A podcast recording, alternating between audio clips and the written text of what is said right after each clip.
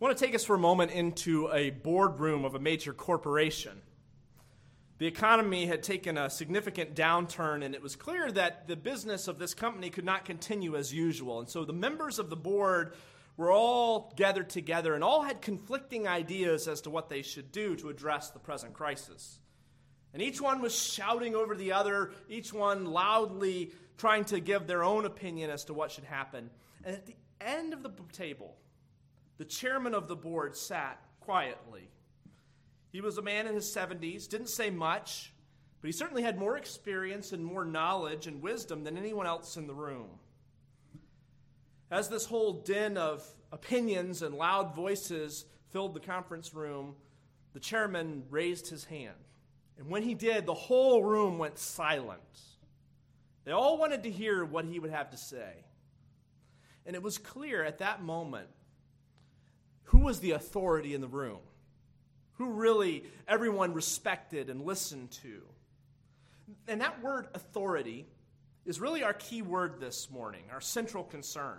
You see, authority is not assertiveness or uh, always having to get your own opinion known. No, authority, I think of it as the person who doesn't have to say much, but when they speak, everybody listens. See, according to Merriam Webster's dictionary, authority is the power to influence or command thought, opinion, or behavior. It is both the right and the power over people. Now, we would be foolish and arrogant if we ignored authority. I mean, if you simply ignore the police officer or the speeding ticket, you're going to have a lot worse than a fine on your hands. See, the greater the authority, the more important that we take it seriously. And there's no higher or more important authority or final word than our Savior, the Lord Jesus Christ. And here's the main idea I want to drive home this morning we cannot ignore the authority of Jesus. We cannot ignore the authority of Jesus.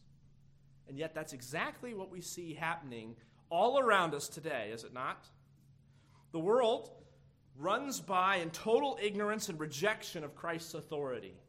So the world has no time to submit themselves to Christ. They, they really don't care what Jesus has to say or what he commands. Everyone does pretty much what they think is best. Everybody does what's right in their own eyes. People live as their own masters, doing their own will, carrying out their own desires. The world does not acknowledge Christ or bow the knee to him. Unfortunately, we find the same thing true in the church at times. Now, the church, of course, professes to follow Christ and recognizes him as Lord, but in many practical ways, I'm afraid the church and believers practically deny the lordship of Christ and they live not according to his authority, but according to themselves. There are millions of dusty Bibles to prove that people are simply ignoring the words of Christ. Many churches have abandoned the teaching of Scripture and replaced it with highly encouraging, sort of pick me up type messages. A lot of people see the Bible as that way. It's just a, a book of encouragement, of comfort, something to kind of get me uh, inspired. Rather than seeing this as the Word of God, which has commands which I must obey people are simply ignoring the authority of Jesus. About half a century ago, a theologian named A.W. Tozer wrote a brief booklet entitled The Waning Authority of Christ in the Churches. It easily could have been written today. The whole thesis of the book, he laments the sad state of the church and how the church rarely submits to the authority of Christ. And in practice, it goes its own way, it does what it wants. Yes, the church business meeting may start off with prayer they may even mention Jesus, but at the end of the day, the operation of the church is not something which is under Christ's authority, it's under the church's. Here's what he writes Among the gospel churches, Christ is now, in fact, little more than a beloved symbol. All hail the power of Jesus' name as the church's national anthem and the cross her official flag. But in the week by week services of the church and the day by day conduct of its members, someone else, not Christ, makes the decisions. Under proper circumstances, Christ is allowed to say, Come unto me, all who are heavy laden, or let not your heart be troubled. But when the speech is finished, someone else takes over. Those in actual authority decide the moral standards of the church, as well as the objectives and all the methods employed to achieve them. Because of long and meticulous organization, listen to this it is now possible for the youngest pastor just out of seminary to have more actual authority in the church than Jesus Christ. So I think it's a fair question for us to ask this morning. Do we submit to the authority of Jesus? Is our church led by Christ or are we in charge? Are we willing to hear and obey what the Lord has to say? Unfortunately, though we know what Jesus says, I think many of us know what Jesus says. We choose not to submit to his authority. We say things like this Well, I know Christ wants me to love that person, but. Or I know I should share the gospel, but. Or I know I should live such and such a way, but. So we acknowledge the will of God, and yet we decide not to submit to his authority.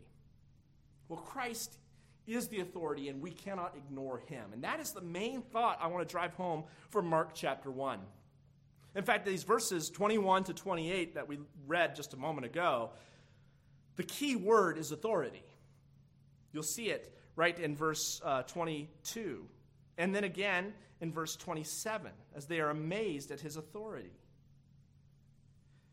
And Christ is the authority we cannot ignore. His teaching, his miracles, and particularly his power over the demonic here shows forth that he is powerful, that he is an authority. I want us to look at these verses. Now, now, you'll remember in the previous section, and this was a few weeks back, but in verses 16 through 20, Jesus had called his first disciples. Having arrived in Galilee, he begins to gather this group who will follow him and learn from him and hear his teaching and walk in it. However, when we get to verse 21, we really see the beginnings of the first day to day ministry of Jesus. In fact, you'll, you'll notice that in verse 21, all the way down to verse 39, represents one long day in Jesus' life. It's a period of about 24 hours of ceaseless activity for Jesus. And we're just going to take the first episode the first scene from this long, busy day. Let's look at it. Starting in verse 21, the Bible says, Then they went into Capernaum, and immediately on the Sabbath he entered the synagogue and taught. And they were astonished at his teaching, for he taught them as one having authority, and not as the scribes. We'll stop there at those first two verses. This was probably a fairly common scene in the life of Jesus synagogue on a Sabbath, preaching with power, the response of amazement. It was all pretty common, but I'd like us to learn a couple lessons from the scene that unfolds. First, when Jesus speaks, we must listen. When Jesus speaks, we must listen. Again, if we ignore what Jesus teaches, if we ignore what Jesus says, then we really reject his authority, don't we? Now, we saw previously the calling of the disciples, but here it says that he went into Capernaum.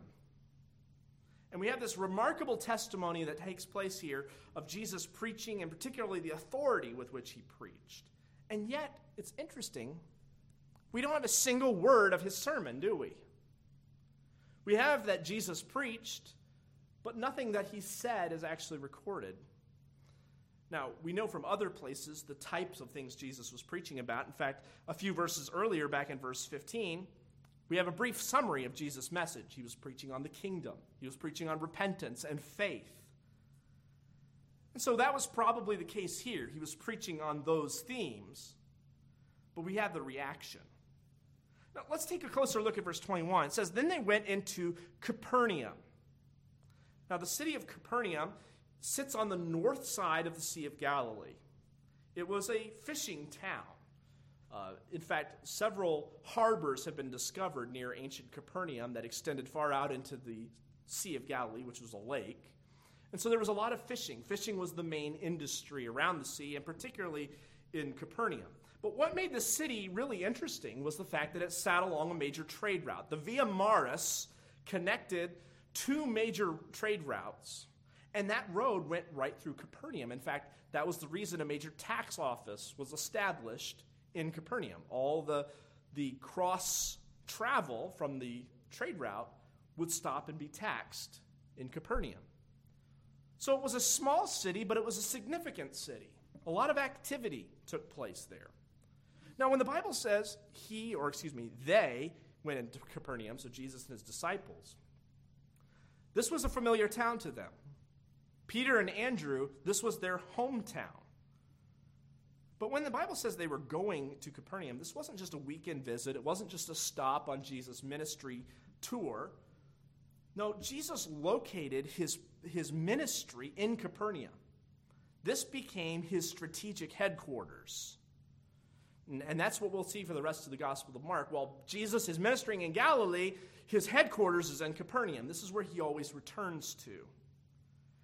And again, it makes sense because along that major trade route, there would be a great number of people. And, and that would carry that message of Christ across the ancient world. All right, when we get to verse 21, it says he immediately went to the Sab- on Sabbath, he entered the synagogue. Now, I hope we understand this. The Sabbath is not Sunday, the Sabbath is Saturday. And it was the Jewish holy day. It was the day set apart by God in the Old Testament that the people would worship. It was a day where they would cease from labor and work. And so, as such, the people would go to the synagogue. Now, the synagogue was different than the temple. There was one temple, it was in Jerusalem. That was the place of sacrifice, the place where the priests served. And yet, all the little communities around would have their own synagogue. Now, the synagogue started during the Babylonian captivity, and it wasn't a replacement for the temple, but it was a supplement to the temple. So you wouldn't necessarily travel to the temple every weekend. It was much too far for those living in Galilee. But you would go to the synagogue on the Sabbath. And it was a gathering place, it was a house of meeting, and a service would be very simple. You would come, there would be the reading of the, the law, there would be uh, prayers offered, and so on. And it was kind of the center of the community. The, the synagogue was used as a schoolhouse and a, a meeting assembly hall. Uh, and as such, there was a leader of the synagogue, but most of it was run by the people. In fact, to establish a synagogue in a community, you needed 10 adult Jewish males to be able to form. As long as you had that, then there was room to create a synagogue. And so there was a synagogue at Capernaum. Now, archaeologists have uncovered just that a synagogue in Capernaum, which the, the modern structure, which you see there today, is typically dated to the fourth century AD. But underneath that structure there, there is a basalt foundation, which many people believe is the same foundation upon which the synagogue in Jesus' day was built. So Christ enters what probably looked similar to this, perhaps a little bit smaller, he enters this synagogue on the Sabbath. And there he begins to teach. Now, in the synagogue, when you would go in, one of the hallmarks of the, the whole synagogue was the Torah scroll. The Torah means law, and it was the, the Pentateuch, the first five books of the Bible, the books of Moses. And that scroll was kept in a very special place. It was a wooden box called the Ark, kind of like the Ark of the Covenant. And it was like a cabinet, and the scroll would be kept in there. And on the Sabbath day, they would bring it out, and someone in the congregation would read from the scroll. Now, if there was a rabbi, for instance, who was visiting, he would be given the honor of reading. And since Jesus is the newest member of Capernaum, the, the community, and since Jesus fame is beginning to spread, undoubtedly they asked him to read the, the Torah scrolls. And so he begins to teach. Look at verse 21. Immediately on the Sabbath, he entered the synagogue and he taught. Listen to what people heard, though.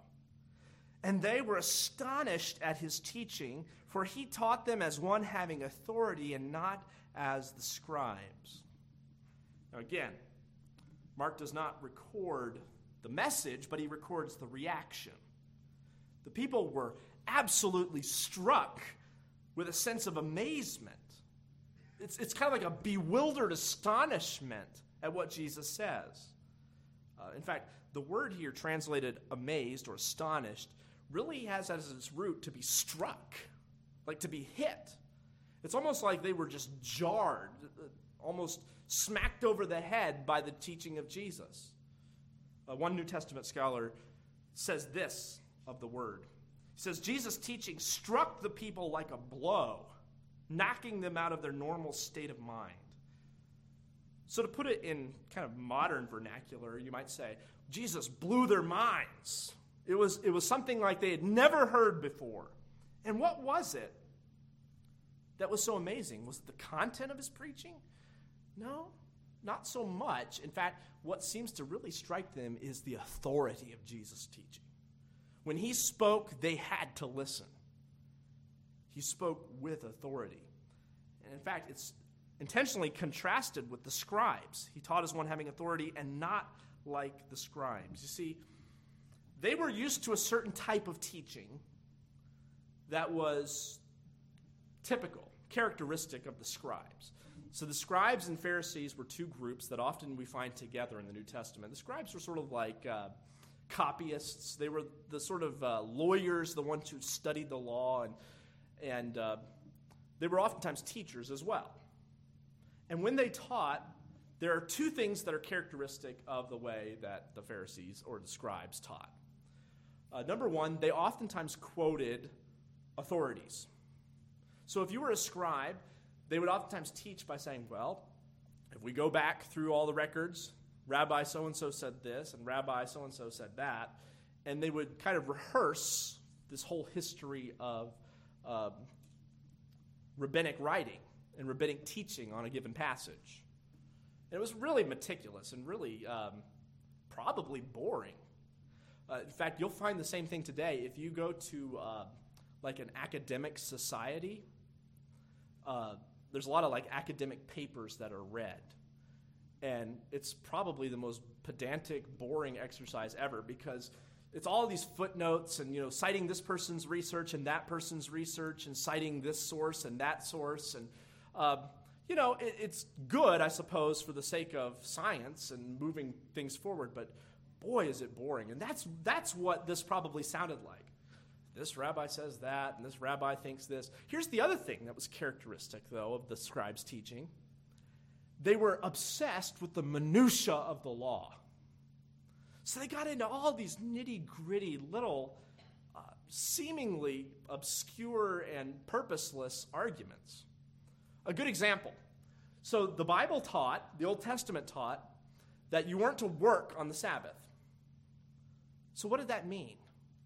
they came up with all kinds of elaborate explanations of what qualified as work and what you couldn't do or could do on the Sabbath.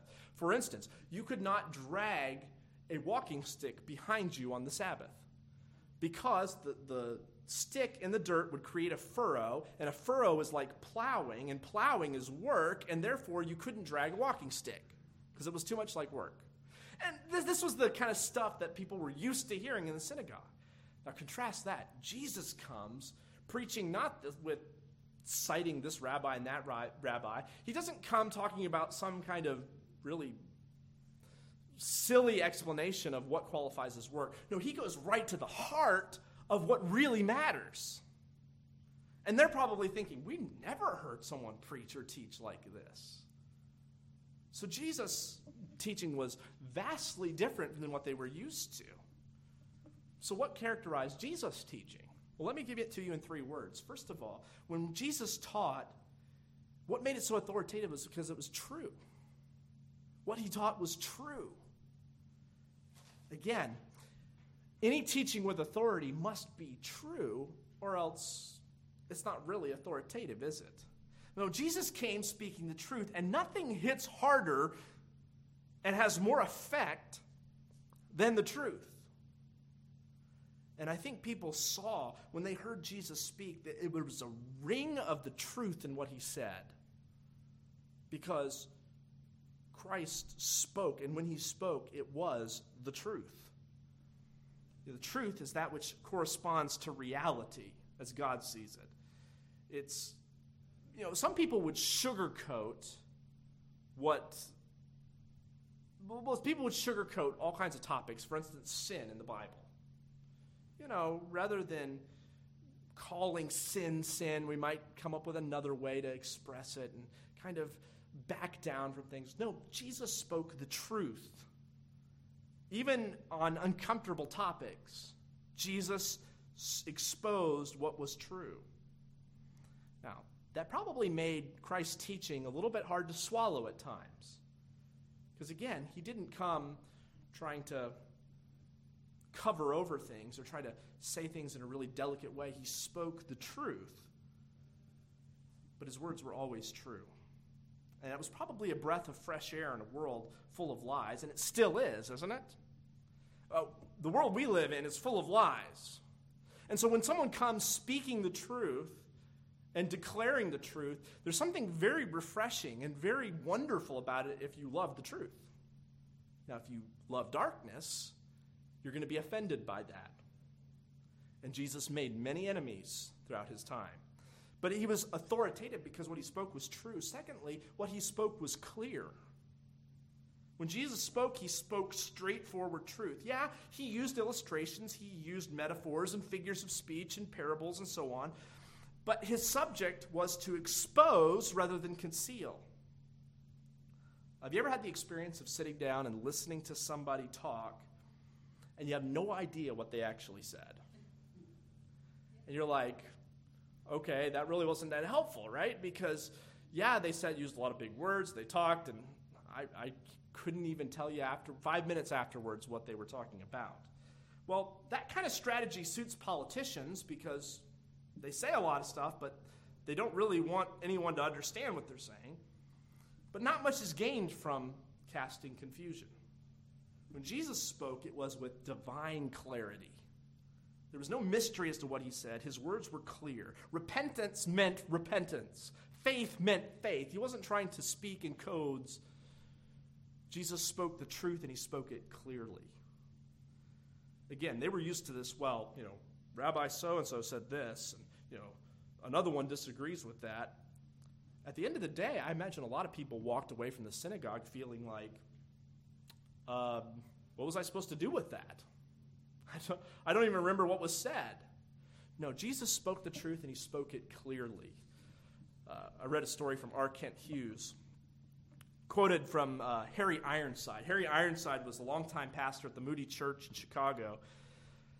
And he was once confronted by somebody who told him that he was not a good preacher. And Ironside kind of inquired, you know, what about his preaching fell short?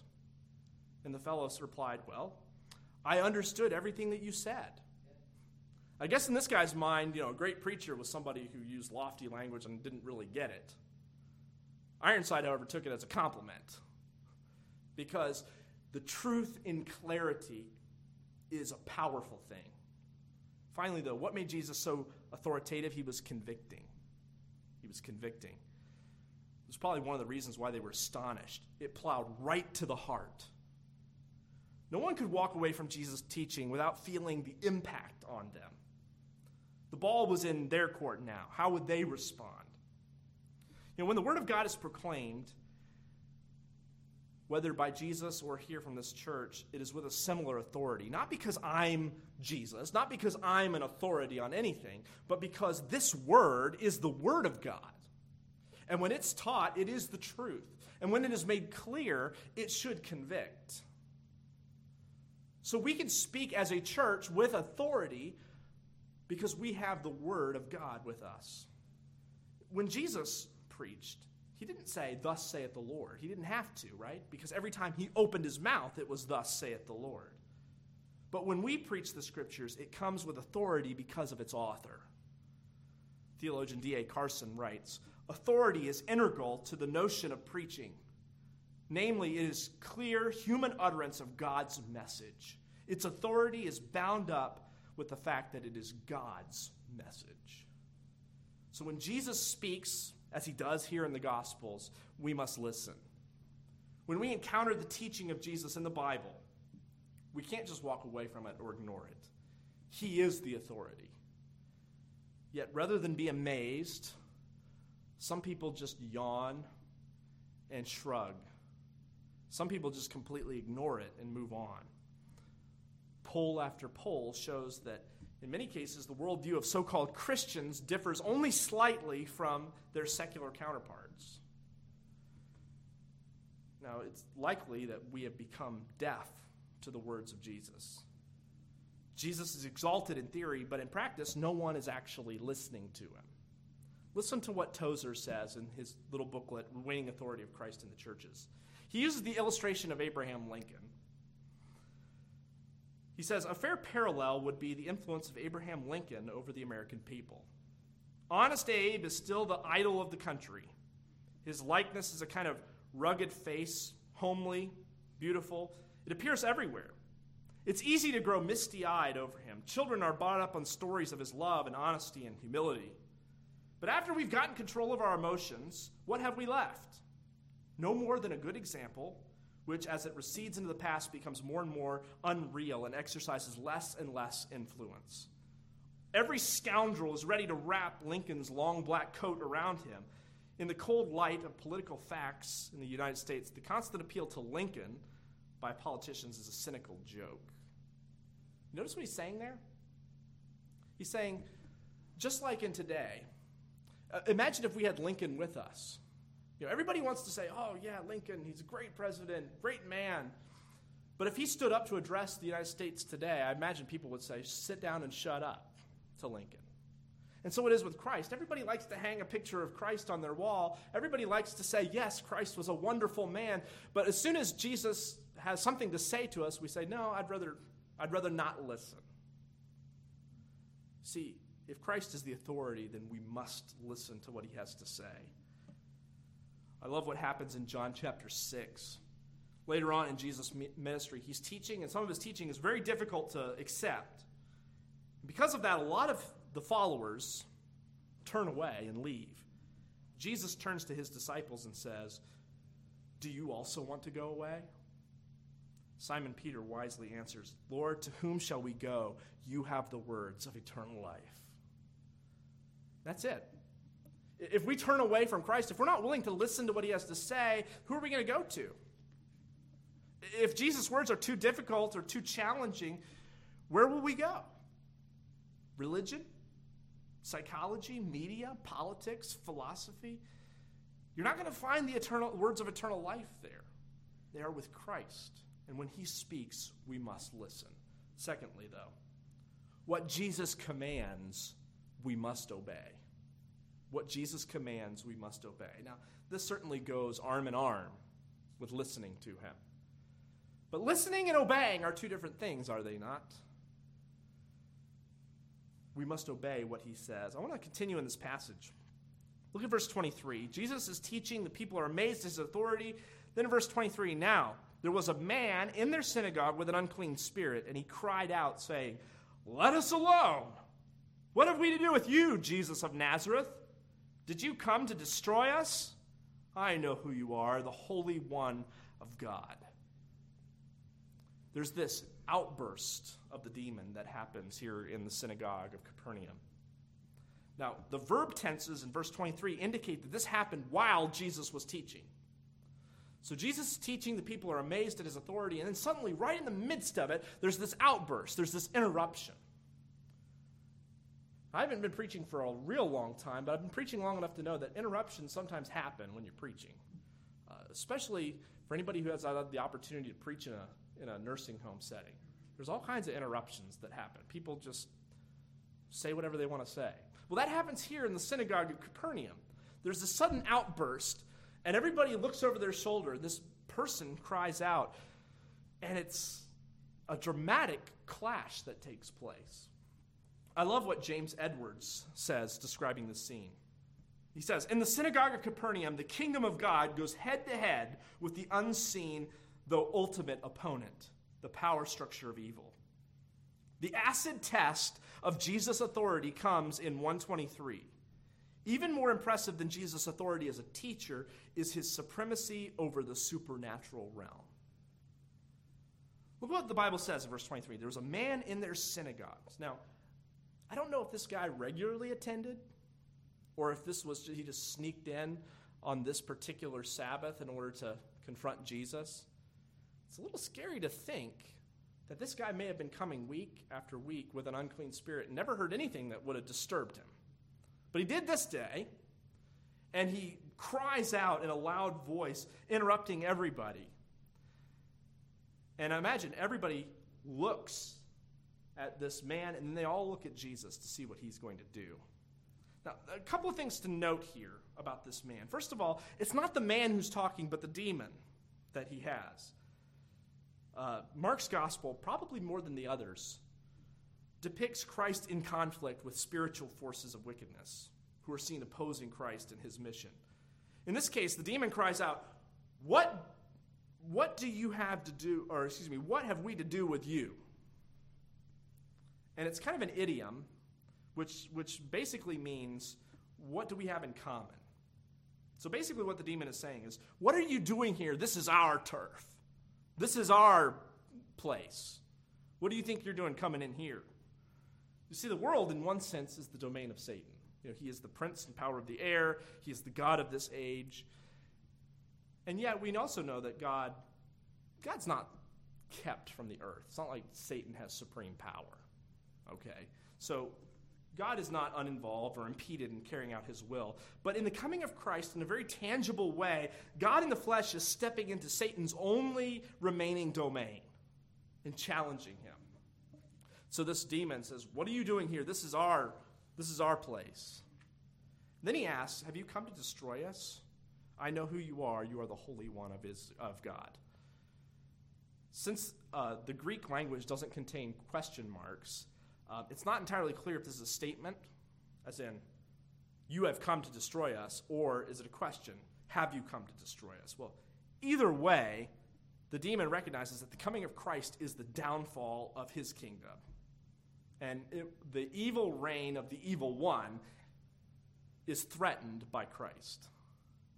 You notice also that he says us or we in the verse, verse 24. Um, probably talking of all the demons. So Jesus' coming is a threat not just to him, but to the entire demonic realm. Then the demon says, I know who you are. See, the reason the demons tremble, and this demon in particular trembles, is because he, unlike the crowd around, knows that Jesus is the Holy One of God. In this case, the demon speaks the truth. Jesus really is the Holy One. But I also want to notice not only the outburst of the demon, but also the response of Jesus. The response of Jesus. Jesus rebuked him, verse 25, and saying, Be quiet and come out of him. And when the unclean spirit had convulsed him and cried out with a loud voice, he came out of him. So Jesus does not accept the testimony of the demon, you know, who just said, You're the Holy One of God. Instead, he says, Be quiet, get out. And that's probably because demons are liars, right? If the people of Capernaum believed this statement, even though it's true, they could easily be deceived into believing anything communicated from the spiritual realm. And so Jesus silences the demon. All throughout Mark's gospel, he silences both people and demons who would try and share too much. It's kind of an interesting feature. We'll talk about it more as we study Mark's gospel. But what ought to astonish us, and what astonished the people in the synagogue of Capernaum, is the absolute power and authority of Jesus' words. He rebukes the demon, and what happens? The demon immediately obeys. That was unusual, unprecedented for the time, because there were other so called exorcists traveling around at this time. And they usually had really elaborate forms. You know, they, they supposedly would free people from demons. But they never just commanded demons and the demons obeyed. No, they had these really elaborate, well worked out uh, formulas that they would follow, and they were oftentimes kind of ridiculous. I read this one. Uh, this is one example of how uh, ancient exorcists would release a person from a demon. They were instructed to take a knife made of iron, tie it to a thorn bush by a braid of hair from the person who was supposedly possessed, and to do that three days in a row while saying some kind of incantation. Then on the third day, they were to go back and say a special formula that would drive the demon from the person's body. Another one I heard of, and this is even better, um, they would mix together some spices and they would hold it under a person's nose until the person sneezed. Now, when they sneezed, supposedly the demon came out. And then, once the demon was out, you had to say the magical words before it came back into them, and that would banish the demon. And this is what they were used to these weird practices. But not with Jesus. He simply says the word, and the demon must obey. He speaks with authority. Later on in the Gospels, we will read that Jesus speaks to the wind and the waves, and they obey him. They're instantly stilled when he speaks.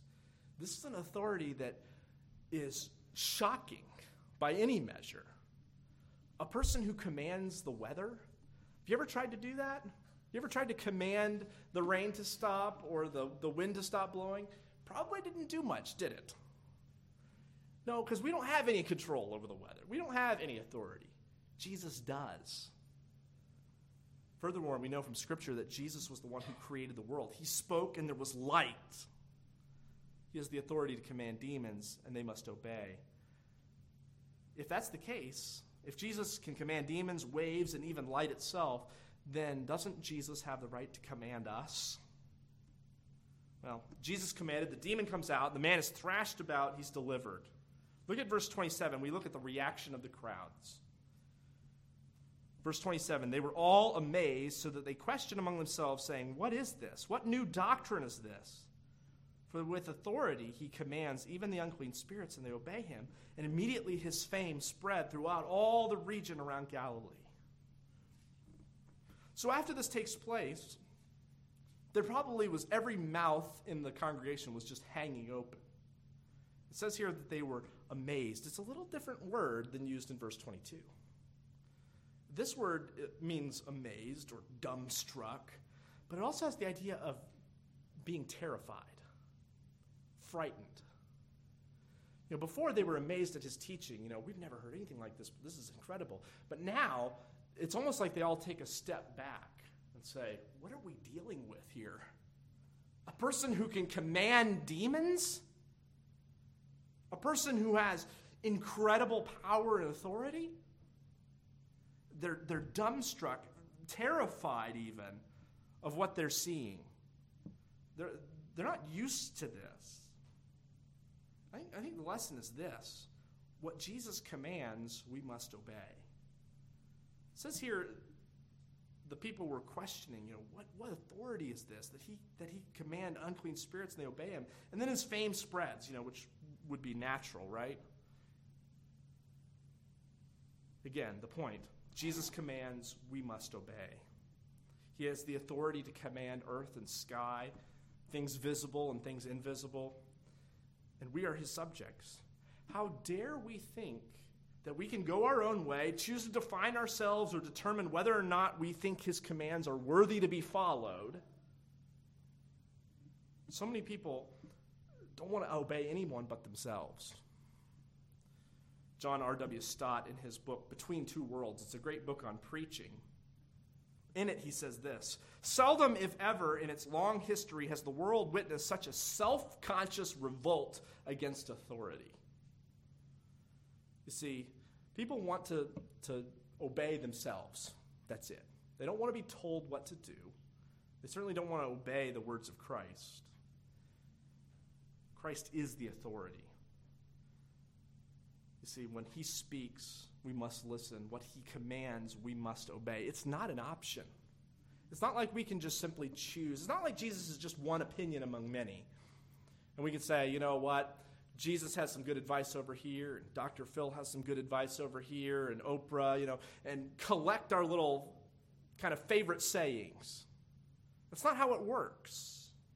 Jesus is the authority and what he says and what he commands, we must obey. I read a story about a British diplomat who appeared in the court of the King of France. The French king was much impressed with this diplomat and enjoyed his presence, and so he invited him that next day to come join him for dinner. The diplomat bowed out, and the next day he arrived at the palace at the prescribed time for dinner. The king met him in the hall and said, what are you doing here? I, I didn't expect to see you. The diplomat replied, Well, did your, not, did your majesty not invite me to dine with you? The king replied, Yes, but you did not answer my invitation. The diplomat wisely answered, A king's invitation is not to be answered, but to be obeyed. So it is with the words of Christ. It's not like we have to have an answer for it, it needs to be obeyed. What Jesus says, what he commands, what the scriptures say. We have no right to, to simply challenge it or decide what we like or what we don't. We obey. So when we take a step back and see Christ in the Gospel of Mark, we see the one who is Lord of all, the absolute authority. The question is do we submit to him? Jesus' words are not just to be amazed or stunned at, but obeyed. So, what does it mean for us to submit to the authority of Jesus? Let me offer two thoughts in closing. What does it mean for us to submit to the authority of Jesus? First, we must immerse ourselves in the Bible. Again, if we want to hear what Jesus has to say, if we're going to listen to the one who has all authority, we need to listen to his words, and they're here in the scriptures. We must immerse ourselves in the Bible. And unfortunately, we get away from this sometimes, where the Bible does collect dust on our shelf when it shouldn't. We need to be in the Word, studying it, reading it. Again, I heard a story of a, a grandchild was visiting her grandmother grandmother was sitting in a rocking chair reading the Bible, and the, the granddaughter looked up at her and said, Grandma, are you ever going to finish reading that book? And that's how it ought to be. We never finish reading it. It just goes on and on. It's the words of our Savior. The more we read them, the more we internalize them, the more we're listening to the one who has all authority.